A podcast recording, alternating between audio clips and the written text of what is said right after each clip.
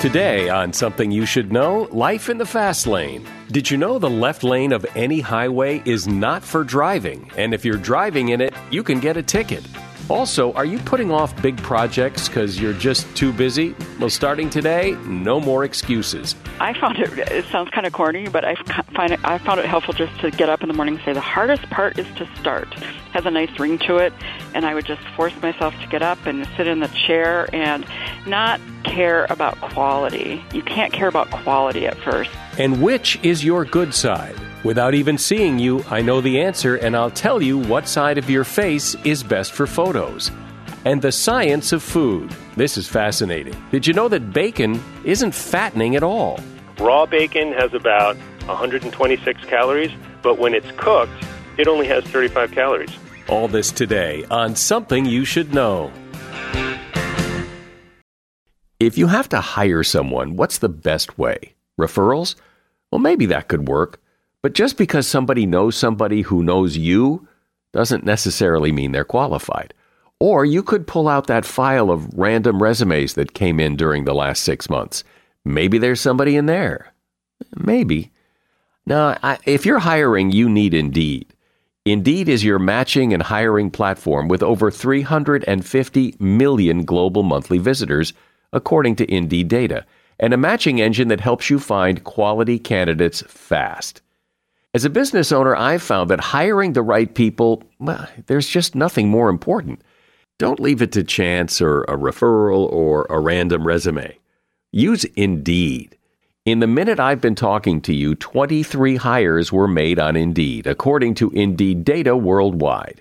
Indeed's matching engine is constantly learning from your preferences. So the more you use Indeed, the better it gets. And listeners of this show will get a $75 sponsored job credit to get your jobs more visibility at indeed.com slash something. Just go to indeed.com slash something right now and support this show by saying you heard about Indeed on something you should know. Indeed.com slash something. Terms and conditions apply. Need to hire? Oh, you need Indeed. Something you should know. Fascinating intel, the world's top experts, and practical advice you can use in your life. Today, Something You Should Know with Mike Carruthers. Hi, and welcome to another weekend choice edition of Something You Should Know. And we begin today by taking a look at the fast lane. Every state in the U.S. has some law regarding the use of the fast lane, the left lane of a highway. And while the laws differ somewhat from state to state, they all essentially say that the left lane is not for driving, it's for passing. And once you pass, you're supposed to get out of the left lane. That's because even if you're driving fast, there's always that other guy who's going faster. And if you promptly get back over after passing, then that car will be able to pass you, allowing everyone on the road to get to their destination as quickly as possible. If you don't pass and then move over, it inevitably leads to buildup of traffic in the left lane, and that raises the chance of car crashes. And while speeding is a problem on our highways, speed differential is a bigger problem. Slow drivers who stay in the left lane impede traffic and make everyone else less safe. Even if you're going the speed limit, you're not supposed to cruise in the left lane. Now, Georgia is supposedly the most aggressive about this. Slow drivers in the left lane in Georgia can now be charged with a misdemeanor crime, and more states are increasing the number of tickets they write for violators. And that is something you should know.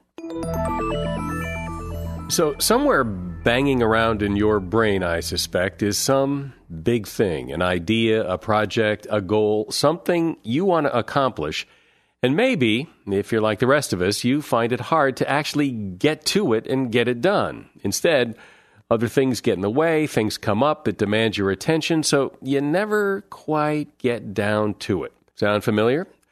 I think everybody does this or has done this at some time in their life, and now maybe we can find a way to stop doing this. My guest is Phyllis Korkki. She is the author of a book called The Big Thing How to Complete Your Creative Project, even if you're a lazy, self doubting procrastinator like me.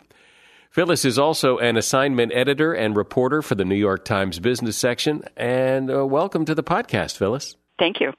So, define this problem for me. What types of things do you mean when, when you talk about the big thing? Sure. I define a big thing as a creative project that is personally meaningful to the person who's seeking to complete it. And there's often no firm deadline for completing it. The structure is large complex and oftentimes unclear, and they require a lot of focus and effort to complete. They're not uh, being um, assigned from someone on the outside. There's something that, comes from inside you. So this is and like not everybody has one. This is like you know, the, uh, someday I'm going to write that big novel, or someday I'm going to you know do something big like that. That that often never happens. Yes, because no one is making it happen. You have to make it happen. So you know, you started to say that not everybody has one, but do you think most people do have something that they that's kind of uh, scratching at the door there that they'd like to accomplish? Well, I don't know. When I when I was writing the book, I asked people, almost everybody I came across, and my my experience was maybe half and half. I think about half of of people have something like that, and others their life itself is their big thing, and that's good too. Almost better if you consider your life your big thing. So, what is the what is the big problem? What is the reason that the big thing never becomes a real thing? Well, one reason, and social scientists and philosophers also have studied this, is that we tend to give all the work of this project to our future selves. We say, oh, future, for me, for example, future Phyllis will get that done. Future Phyllis is going to become very disciplined and productive, unlike present Phyllis. And she's going to do all that work. When you think about it, it's really unfair to our future selves to give them all that work, and then sometimes we never do it. And the other reason is I think we're very uh, afraid of failure. We have this idea, it can sometimes be almost a grandiose idea of how it's going to play out and it's going to be this great thing. And we sit down and try to do it and it doesn't really turn out the way it, it, it kind of played out in our heads. And so we don't do it because it, it's, it's so difficult and could lead to failure. I know of people, I know of several people who have this big thing and they never start it. They or they start it, but they never get to any kind of critical point. And my take on it seems to be that it's it's better left not a reality because then it can then it has all the potential in the world. But if if it fails, then you know what are you going to fantasize about? I think you're absolutely right. I think in some ways, and, and some people have told me this, and I wish I would have gotten into it more in the book, and maybe I will in the future, is that maybe it is better to leave it uh, alone, and it just is, is something pleasant you can think about and not actually do. But on the other hand, I think it's almost, it can be a symptom of narcissism not to do it. That's something I say. You can let your potential be this this grand potential that you have stay really big in your mind. And i think that's a, there's a certain amount of grandiosity there and that you, you, you it's almost better to do it even though it doesn't reach that that that high level that you expected.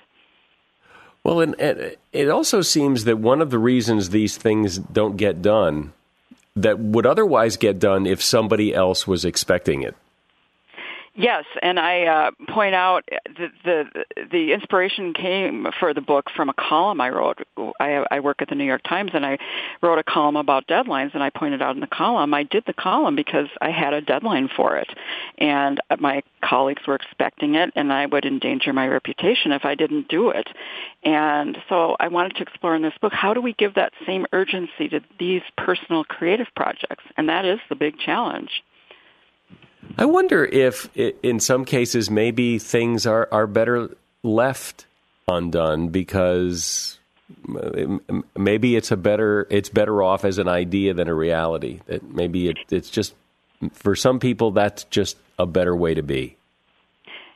Uh, yes, that could be, or it could be that it's not your time. I know I, for me, I wanted to write a book when I was in my 20s, and I didn't end up starting on one until 30 years later. So it could be that you have this idea, but you haven't yet uh, aligned chronologically with it. So maybe you need to carry it around for a few decades before you actually work on it.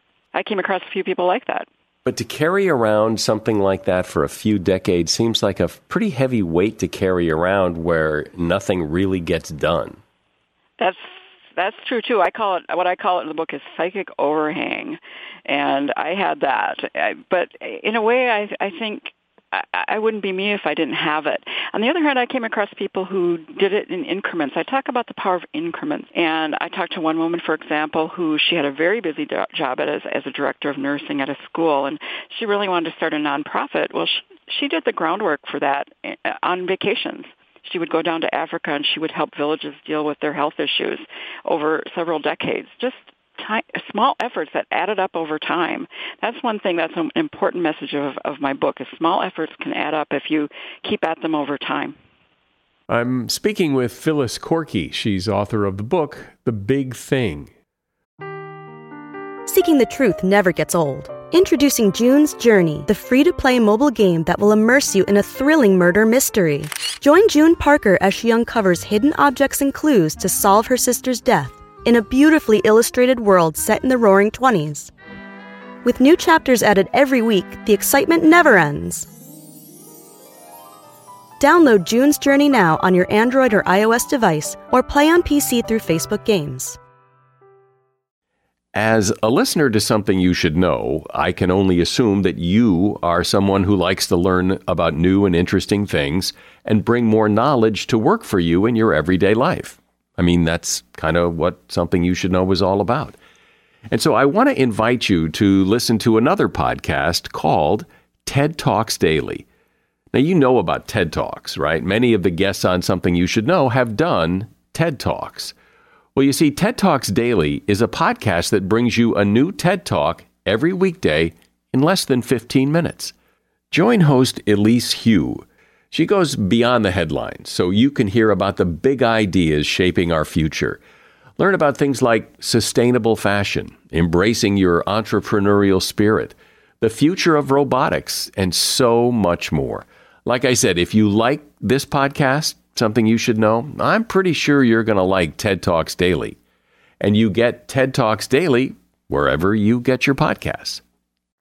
So, Phyllis, let's talk about the strategy then. If if you've got that, you know, novel that you want to start, or the symphony you want to write, or wh- mm-hmm. whatever it is, I mean, where do you even begin? Because I would imagine that beginning something like that is is one of the hardest parts. That it's kind of so big that you don't know where to start. It's so scary. It's like the it's the terror of the blank page. It really is terrifying. And the only thing I found it, it sounds kind of corny, but I find it, I found it helpful just to get up in the morning and say the hardest part is to start. It has a nice ring to it, and I would just force myself to get up and sit in the chair and not care about quality. I think that is you can't care about quality at first. You just have to strike out there and and and, and just do whatever and it's that you don't have to stick with what you started out with but just do it i mean it's it's the Nike slogan is so, is so true for this kind of thing. And uh, uh, that's the only thing. Say it out loud and, and just get up and don't care about quality at first. And then what? Well, then it starts to develop. It's interesting. It starts to develop a structure I think it's important to develop some kind of fake accountability to either get a partner um, to, to to encourage you that you're both working on something, or in my case, I actually paid someone to call me up in the morning and encourage me to work on my my book. That was very successful. Um, you could even have, if you went into the more negative approach, you could pay a fine to someone if if they if you don't if you don't work on your project. There are all kinds of uh, strategies that you can do to to, to uh, impose some accountability on yourself, the kind that you get in your job. Well, that does seem to be pretty key for a lot of people. Is that if you add that accountability element to it, if someone else is expecting it or whatever, then it's much more likely to get done. That we're, we're, we're we seem like we're better at doing things for other people than for ourselves. I think most of us are like that. Some, a few people maybe aren't, but I think most of us really do respond to that kind of motivation, and that's what we need to create for these kinds of projects. And there are ways to do it. And how do you know if you're you're on the right track? How do you know if if this is you know the, really going to be something, or or do you? You just have to just have faith and well barrel through. It I think sometimes you do. It was interesting. I, I talk about experiences as being big things and, and big things being experiences. And I talked to this woman who went on a polar expedition and she talked about how she reached this point up on the North Pole where there's white everywhere and you have no idea where you are until you put the GPS under your armpit and wait for it to warm up and tells you where you are. And I think there's that sort of, that, that whiteness of, of not knowing, being so disoriented and not knowing what, what steps to take. But paradoxically, I think that shows that it's worthwhile because if you knew where you were going, it just wouldn't be as exciting or challenging. I wonder how often the big thing, when it really starts to go and it starts to develop, turns into something other than what was intended or thought would happen. I'd be willing to bet that happens most of the time certainly happened with my book. I had a gen, you know, and with a book, you you you do a proposal and you think it's going to turn out one way. Well, then you talk to people and you find out, well, this isn't what I planned. This they aren't telling me what I expected, and so I, I think that's that's almost par for the course with any big project. And you should be flexible. Definitely, flexibility is important when you're doing this. But what about? Um maybe not writing a book or something, but but I wonder if some projects might be better with a partner. Yes, I have a whole uh, chapter on collaboration. Sometimes you have to have a partner, especially if you're doing something technical like an app. I think it would be rare if you're doing an app to have all the skills involved in that. Certainly you have to with a play. I talked to some people who worked on a play. You have to collaborate on a play. The great thing about collaboration is it does build in that accountability that is so important. So if there's any way you can collaborate on a big project, then please, you should do it. But sometimes it's not possible or, or even eh, wanted. I imagine a lot of people, if they want to write a, a novel or want to write some music or some big project, they want to they want to do it. They want all the glory or or, or all the. well, yeah, glory. I talk about glory. It's it's you should i mean everybody fantasizes about glory but the main reason for doing these kind of projects as i define them is you sh- they should be intrinsically meaningful. You shouldn't want them to do them for fame or fortune or, or likes on uh, twitter or on, on, on facebook and instagram. I'm surprised that you think only half of everybody has this burning desire. I, I, I, would have thought it was more than that. Well, you may be right. It's hard to do a survey on that. I mean, I don't think Gallup has done a right. survey. Maybe they will after this book comes out. But when I asked people, some people just said, "Oh, I don't, I don't really have anything like that," and they actually seem like happier people. I talked to all the, you know, the ones who wanted to write books or do art, or oh, I always wanted to do that, and they they feel so guilty and weighed down by it. But it is possible because people accomplish these things all the time. I mean, I'm amazed how many, you know, books get written and how many songs get written and how many, you know, big projects get done, how many houses get built. I mean, it, yes. it it's a lot. It's a lot of so somehow people are getting it done even people have full-time jobs. I, I bust that myth that you can't do it if you have a full-time job. I found it was actually better when I was working. I took a small leave to work on the book. I, I didn't get much more done uh, on leave. I, I found it was better to have the time constraint of my full-time job and that I knew when to work around it. Yeah, well, that, that there is something it seems to that. You know, if you want to get something done, give it to a busy person, kind of. I thing. think there is something to that too. It's easy to fritter your whole day away if you have too much time. Yeah. But I imagine too that, that people with these big goals that they, they have but never get to spend a lot of time, you know, daydreaming about it and wasting time thinking about what if rather than yeah. getting it done.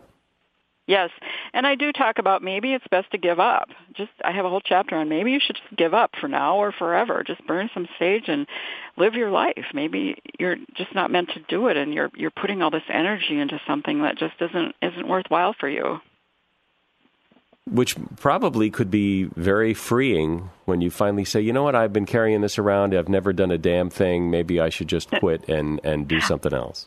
Yes, just live my life. Maybe maybe it's my dog, my job, uh, my garden, going on a uh, vacation. Maybe those things are more meaningful than writing that novel that I haven't done.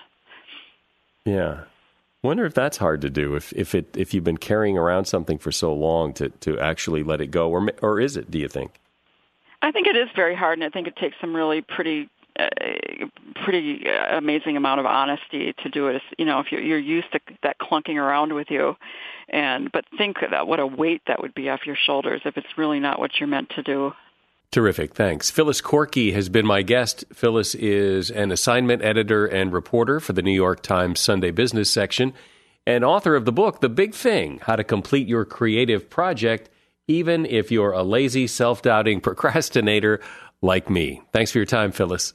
Okay, thanks. That was great. You did great. a great job. Okay, bye. Bye-bye. I have always been fascinated by food. I love to cook. I like to try new things in the kitchen. And even if you're not a big fancy cook, I, I think everybody has some interest in the food they eat. And a few years back, I, I, was very happy to get a book by David Joachim called The Science of Good Food, which is a great reference book for anybody who wants to understand how food and cooking works and, well, and really how to be a better cook. David has written several books. Uh, his most recent one is with Cooking Light magazine called Cooking Light Global Kitchen. He's also written an Italian cookbook and he's written some great books, and he is my guest today. Welcome, David. And I, I think when people cook or prepare food, they don't always think so much about the science of what they're doing. But to me, cooking and food preparation is really nothing but science, really, really interesting science. So, uh, what's your take? The science of food is really helpful uh, as a cook because you understand what's happening whenever you do a basic cooking method, braising, for instance. Uh, and once you understand what's going on underneath the lid or behind that closed door, it really helps you to turn out better food. So, like, what is happening when braising's going on? What is braising? Braising is cooking food, typically meat, in a little bit of liquid over a long period of time with moderate heat so it will break down the fibers in the food. Typically, this is done with tough cuts of meat, like uh, pork shoulder, for instance. And over a long period of time, with a little bit of moisture, the connective tissue dissolves into that mouth-filling gelatinous substance that makes it taste so good. It's actually gelatin that forms. And that doesn't happen if you grill the same piece of meat.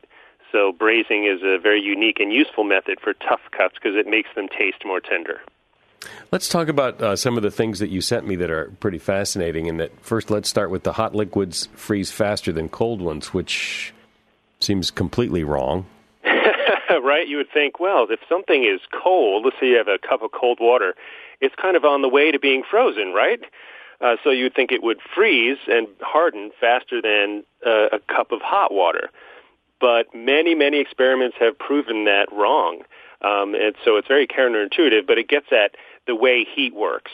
Uh, Aristotle first described this phenomenon, and there was a student in Africa in a science class making ice cream with his fellow students, and then he put his ice cream in the freezer a little bit later than everyone else because he was running behind, and his froze faster because his mixture, his ice cream mixture, had not cooled thoroughly. It was still warm, and it froze faster there are lots of explanations for, or possible explanations for why this occurs, but the most compelling in my mind um, really gets at the nature of heat itself. Heat is energy that is moving from one molecule to another. And uh, it's heat and freezing. They're the same side of they're two sides of the same coin. It's uh, it's either it's basically energy in motion. And on the cold side of the spectrum, freezing begins when tiny seed crystals form onto a substance. So let's say it's water. Seed crystals form around either impurities in the water, uh, little particles of dirt, for instance, or with, if the water's agitated. Um, so the theory with the hot liquid freezing faster is that the hot liquid is essentially agitated. The molecules are moving faster because it's hot. It's energy in motion. Uh, so it's it's more likely to freeze than a cold liquid is, which does not change its state as readily as a hot liquid does. So, in essence, it's kind of running faster in the race. You got it. Yeah. Basically, anything that is in motion can change its state. Uh, its state, meaning solid, liquid, or gas. It can move between states more quickly than something that is not in motion. So, let's say you want to um, melt something really, really hard, like metal it takes a lot of heat to melt that. But if it's already uh, liquid and it's hot and the molecules are moving, it will actually firm up quicker. It will turn into solid steel faster, or, or whatever the metal happens to be. What's this? Bacon isn't fattening? yeah, people will love this one. I don't know if the dieters will like it though. Uh, but um, bacon is uh, it's about one half to two thirds fat content when it's raw. But the truth is, most of that fat renders out. Bacon loses about 80% of that weight, of its total weight, and most of that is fat rendering out. So raw bacon has about 126 calories, but when it's cooked very crisply, it only has 35 calories. 35 calories in a slice of bacon. So, explain how the earlier you add cream to coffee, the hotter it'll be when you drink it. Here's another counterintuitive one, and this is really about uh, heat again. And this is because when you add cold cream to hot coffee, it does two things. One, it changes the temperature of it, and it makes the temperature difference between the coffee itself and the environment it's in smaller. The difference is smaller because the, the coffee is not as hot as it was. So it takes less energy for it to change and become closer to the environment that it's, uh, it's in, in temperature. So it will actually hold on to that temperature a little bit longer. Um, that's one phenomenon. The other is that you're actually increasing the volume of the liquid in the cup when you add cream. And that increased volume uh, means that the uh, the coffee is actually going to stay hotter longer because it's a bigger amount of material to change temperature. Exactly. Okay, so explain why it's best to remove the leaves from fresh vegetables. Yeah, so vegetables breathe. Uh, not everyone understands this. They don't breathe like you and I do. They don't have lungs, obviously, but they do take in oxygen and moisture, and that's how they survive. So in order to do that, they grab moisture and oxygen from whatever is around them. And if if your leaves are attached to a root, let's say you have carrots or beets uh, that are whole with the leaves and roots intact together, the leaves will actually suck moisture from the roots and start to uh, decay the roots so the leaves can survive. So if you want your carrots to stay nice and crisp, it's actually the moisture that's making them crisp and filling up all the cells in the carrot or the beet, take off the tops before you store that vegetable. And the root itself, the carrot or the beet, will stay crisper longer.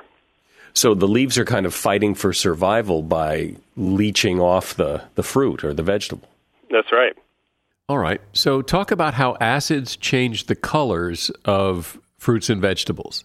Yeah, acids are very fascinating. They're everywhere in our world, in us, uh, and what they do to our food uh, is is very diverse. It's they do lots of things to our food. They make it taste great. Um, we have special taste buds to detect the sour flavor, which is what an acid is. So an acid is lemon juice or vinegar. It's acidic or sour. Uh, when you add an acid like lemon juice to a green vegetable, for instance, it turns that vegetable drab olive brown. Have you ever added lemon juice to sauteed broccoli, for instance?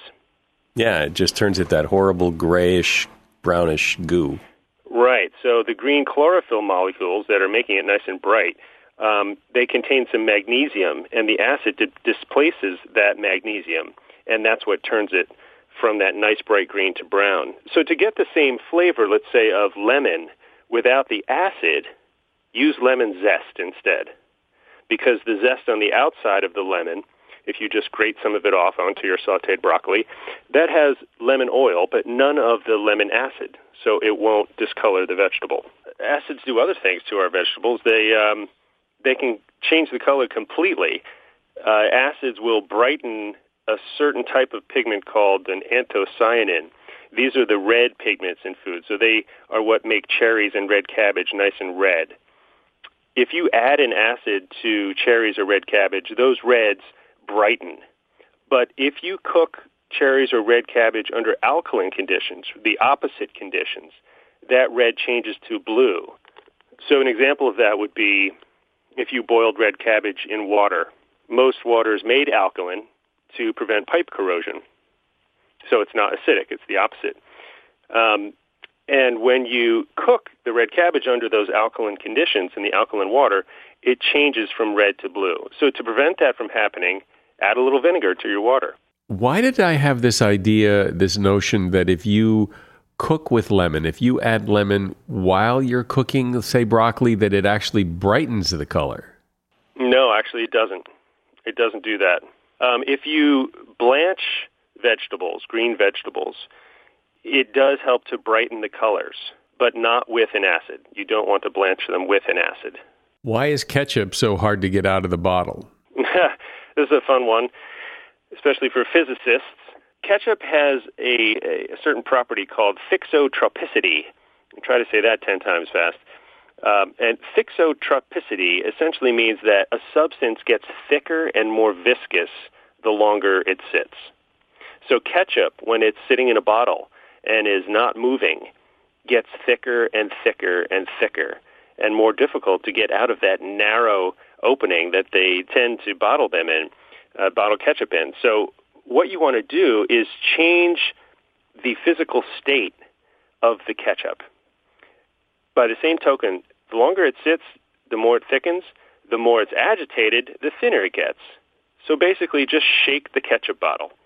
And you also need to get some oxygen flowing around the ketchup. So instead of holding the bottle directly upside down, hold it sideways so some oxygen can flow in to the bottle. And then the ketchup will start to flow over itself as it thins because it's more agitated, and it will easily glide out of the bottle. Or you can buy a plastic bottle instead.